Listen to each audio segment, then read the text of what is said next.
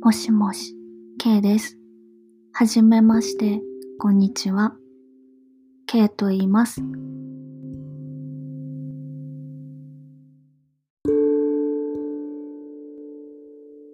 この配信では今私が興味あること、音楽や映画だったり、読んだ本なんかについて話したり、レビューとかしていきたいと思ってます。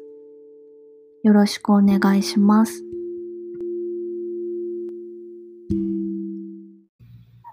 えー、今日もいつものネットカフェです。普段家で仕事をしているので、わざわざ仕事が終わってテクテク歩いてネットカフェにいるわけなんですが、なぜかというと、私の住んでいる家が消防車と救急車がよくいっぺんに来るというか、とてもうるさいんですよ。なので、今日もネットカフェから防音の個室からお届けします。今日は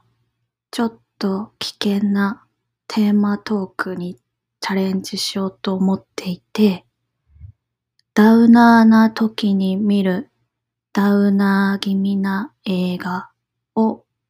いくつかご紹介します。今や動画配信のサブスクも多種多様にありますよね。なかなかこれに入っておけば間違いないっていうのはなくて、あっちにはあれがあるけど、こっちにはあれがないとか、悩ましいですよね。私もここ数年でどんどんどんどん新しいサブスクに入ってしまって、今いくつ入ってるのか、多分代表的なのはほぼ入って網羅してますね。えー、Amazon プライムビデオ、Netflix、Hulu、あと Unext、ディズニープラス、えー、あとはパラビとアベマプレミアム、テラサ、FOD、あとアニメ系だと D アニメストアですかね。これで全部かな。数えるとちょうど10個やばい。金額考えると恐ろしいですね。でも意外とこれは全然使ってないってのはあまりなくてなんぼほど暇なんかって思いますよね。暇です。それくらい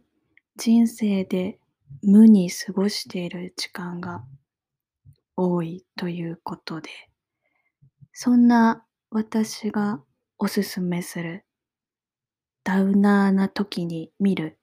ダウナー気味な映画。えー、もう何もしたくない、落ちるところまで落ちちゃおうのような、そんな気分をダウナー、もしくはダウナー気味と定義して、例えば世の中でいわゆるうつ映画としてよく紹介されているような映画もいろいろありますが、例えば、ダンサー・イン・ザ・ダークとか、ミストとか、あとは、セブンとか、あと、ダンサー・イン・ザ・ダークと同じ監督のラース・フォントリアのメランコリアという作品もよく名前を見ますね。最近だとミッドサマーとか話題になったかと思うんですけど、まあ、そんな感じで調べると色々出てきます。まあ、どれも人気なだけあって、それぞれ見どころの多い映画ではあるんですけど、鬱状態だからといって、鬱になるような映画は見たくないと思ったりしませんか？私は、そうですね、ああいうのは逆に元気な時にちょっと行ってみようかという感じで見られたりするというか、わざわざ嫌な気分になりに行くというか、うん、毒で毒を制するような、そういう時ももちろんあるんですが、本当に何もしたくない時とか、できない時って、それこそ布団から何日もあまり出られなかったり、無限に眠ってしまったり、そうこうして時間が過ぎて、ようやく久々に動き出そうかなって時に、ちょっとチューニングというか、必要ですよね。準備期間というか。私はそうです。起き上がって、それもめちゃめちゃ久々に起き上がって、頭も痛くて、何にも気力ないけど、とりあえずテレビつけて、テレビはうるさくて、ちょっと見てらんなくてみたいな。かといって、スマホもしんどいし、見ないようにして、そういう時にですね、ぼーっと見られる映画を、だから巷で言ううつ映画の観点とはちょっと違うところでというか、もっと無になれる、そういう映画を独断と偏見でセレクションしたいと思います。なので、少し癒しもあるというか、映像的な見どころや美しさがあったり、音楽が良かったり、こう、急にびっくりする要素があまりなくて、いきなしドカンと何か起こったりしないような、比較的静かなシナリオのもの。難しすぎる筋書きとかも特になくて、ぼーっと見やすい、とにかく無になれやすい、なりやすい、無になりやすいというものを選びます。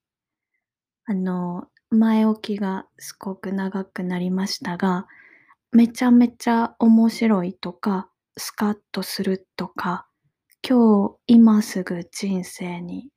役立つとか、得るものがあるとか、そういうのは少ないかもしれません。その点はご注意ください。そして今すぐに見やすいものというところで、なるべく動画配信されているもので打線を組みましたので、発表していきますね。一つ目、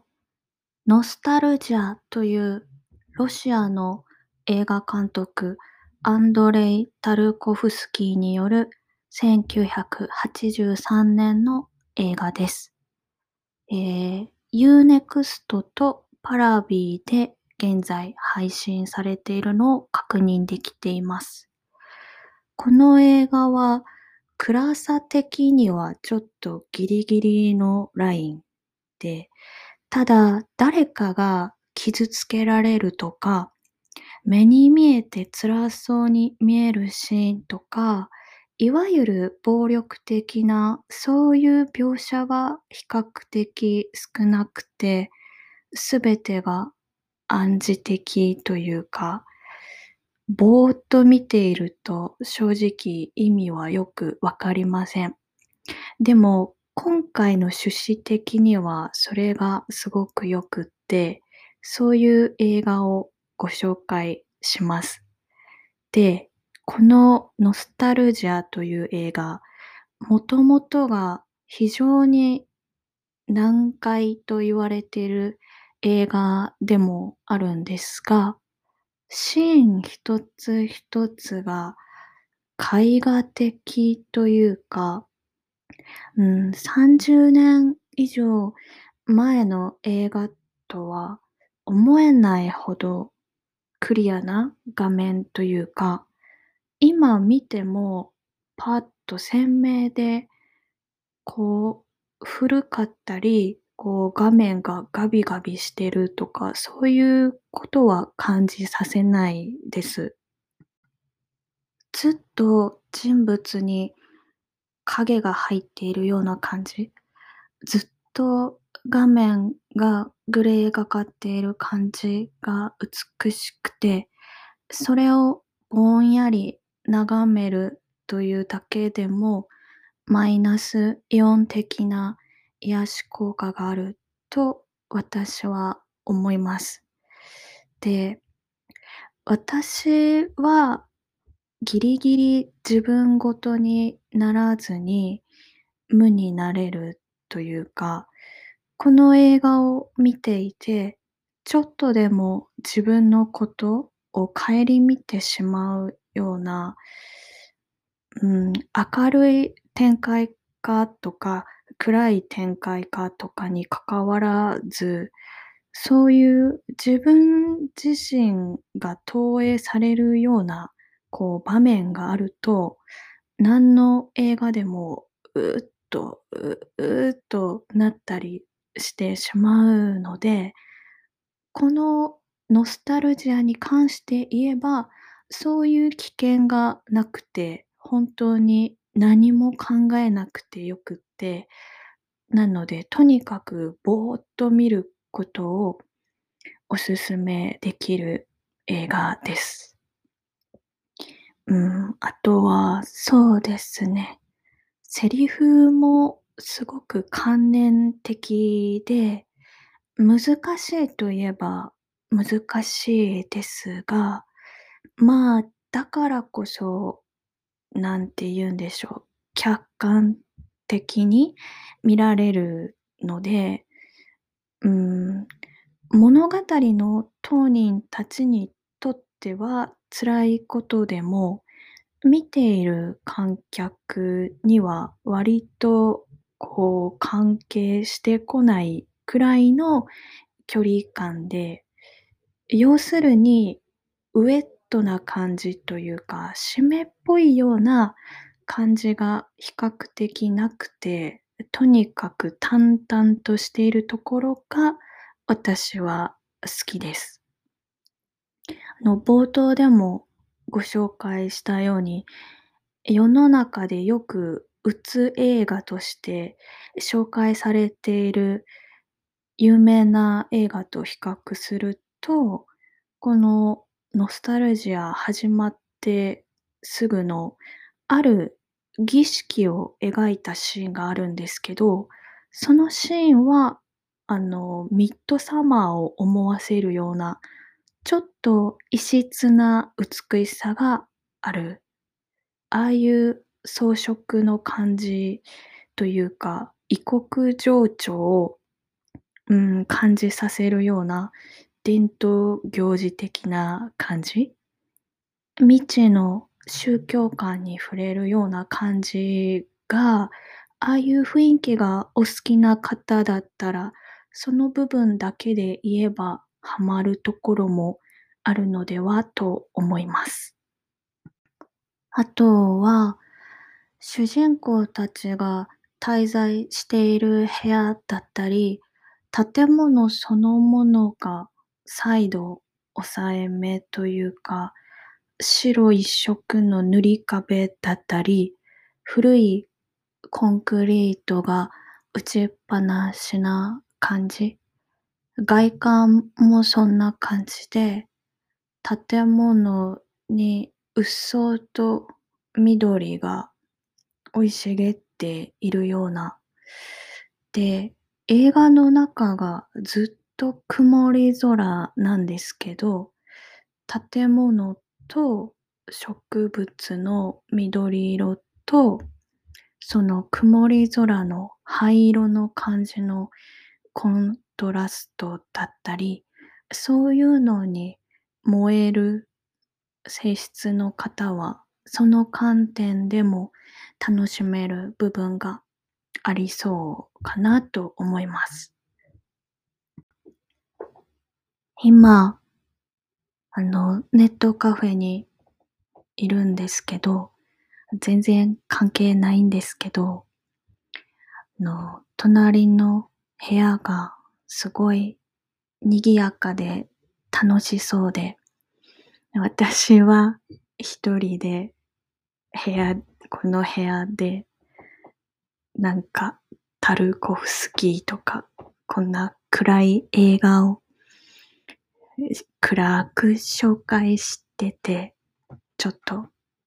笑えますね。えーと、なんだっけ。そう、この、えー、ノスタルジャーという映画の象徴的なキャラクターとして、ドメニコという一言で言うと変なおじさんがいるんですけど、この変なおじさんのドメニコとの出会いが主人公の精神状態や行動にも影響を及ぼしていくという非常に重要なキャラクターではあるんですが、そのドメニコおじさんが暮らしている部屋の映っているシーンがめちゃめちゃ興味深くて、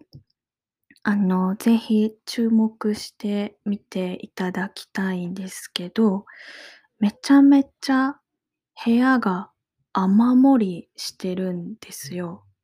ドミニッコおじさんが暮らしている部屋が。なぜあんなに雨漏りしているのか。人が住んで暮らしている部屋なのに屋根ないんかってくらい雨が降ってて、で、大きい犬をおじさんが飼ってるのかな？部屋の中に犬がいるんですけど、のそーっと歩いてて、その犬も部屋が雨漏りしてるからめっちゃ濡れてるんですよ。そういうちょっと笑ってしまうような、でもなんとなく、こう、ポエトリーというか、詩的な、うん、最近の、あの、グラフィックが綺麗なゲームのワンシーンのような、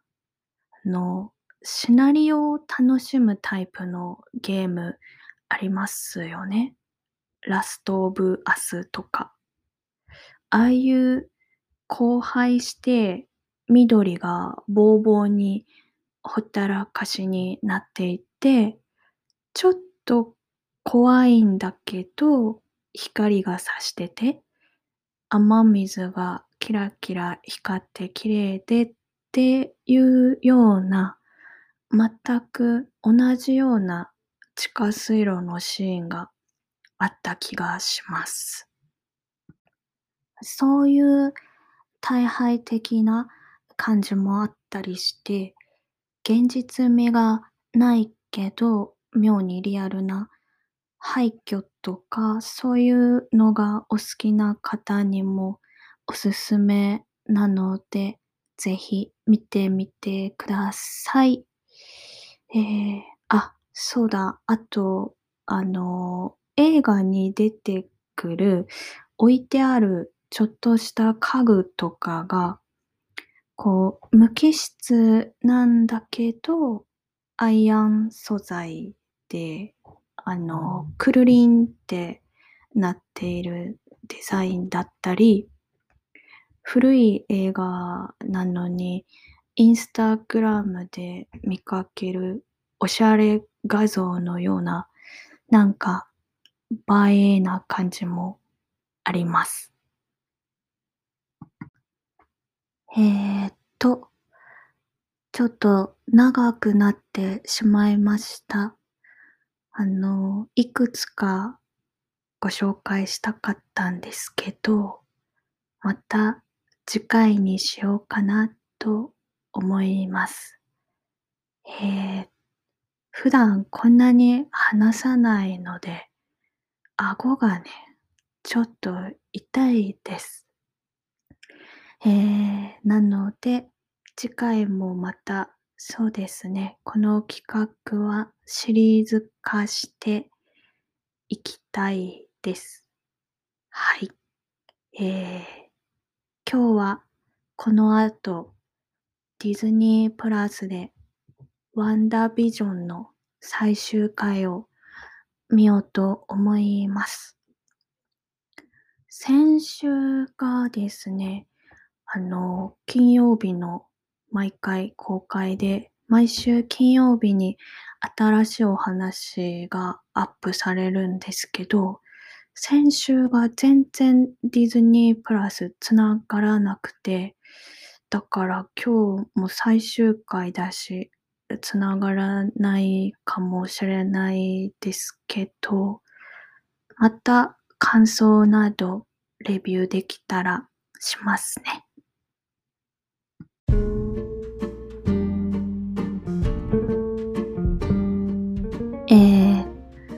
Twitter と Instagram もやっているので、よければ見てください。それでは、今日はこの辺で、さようなら。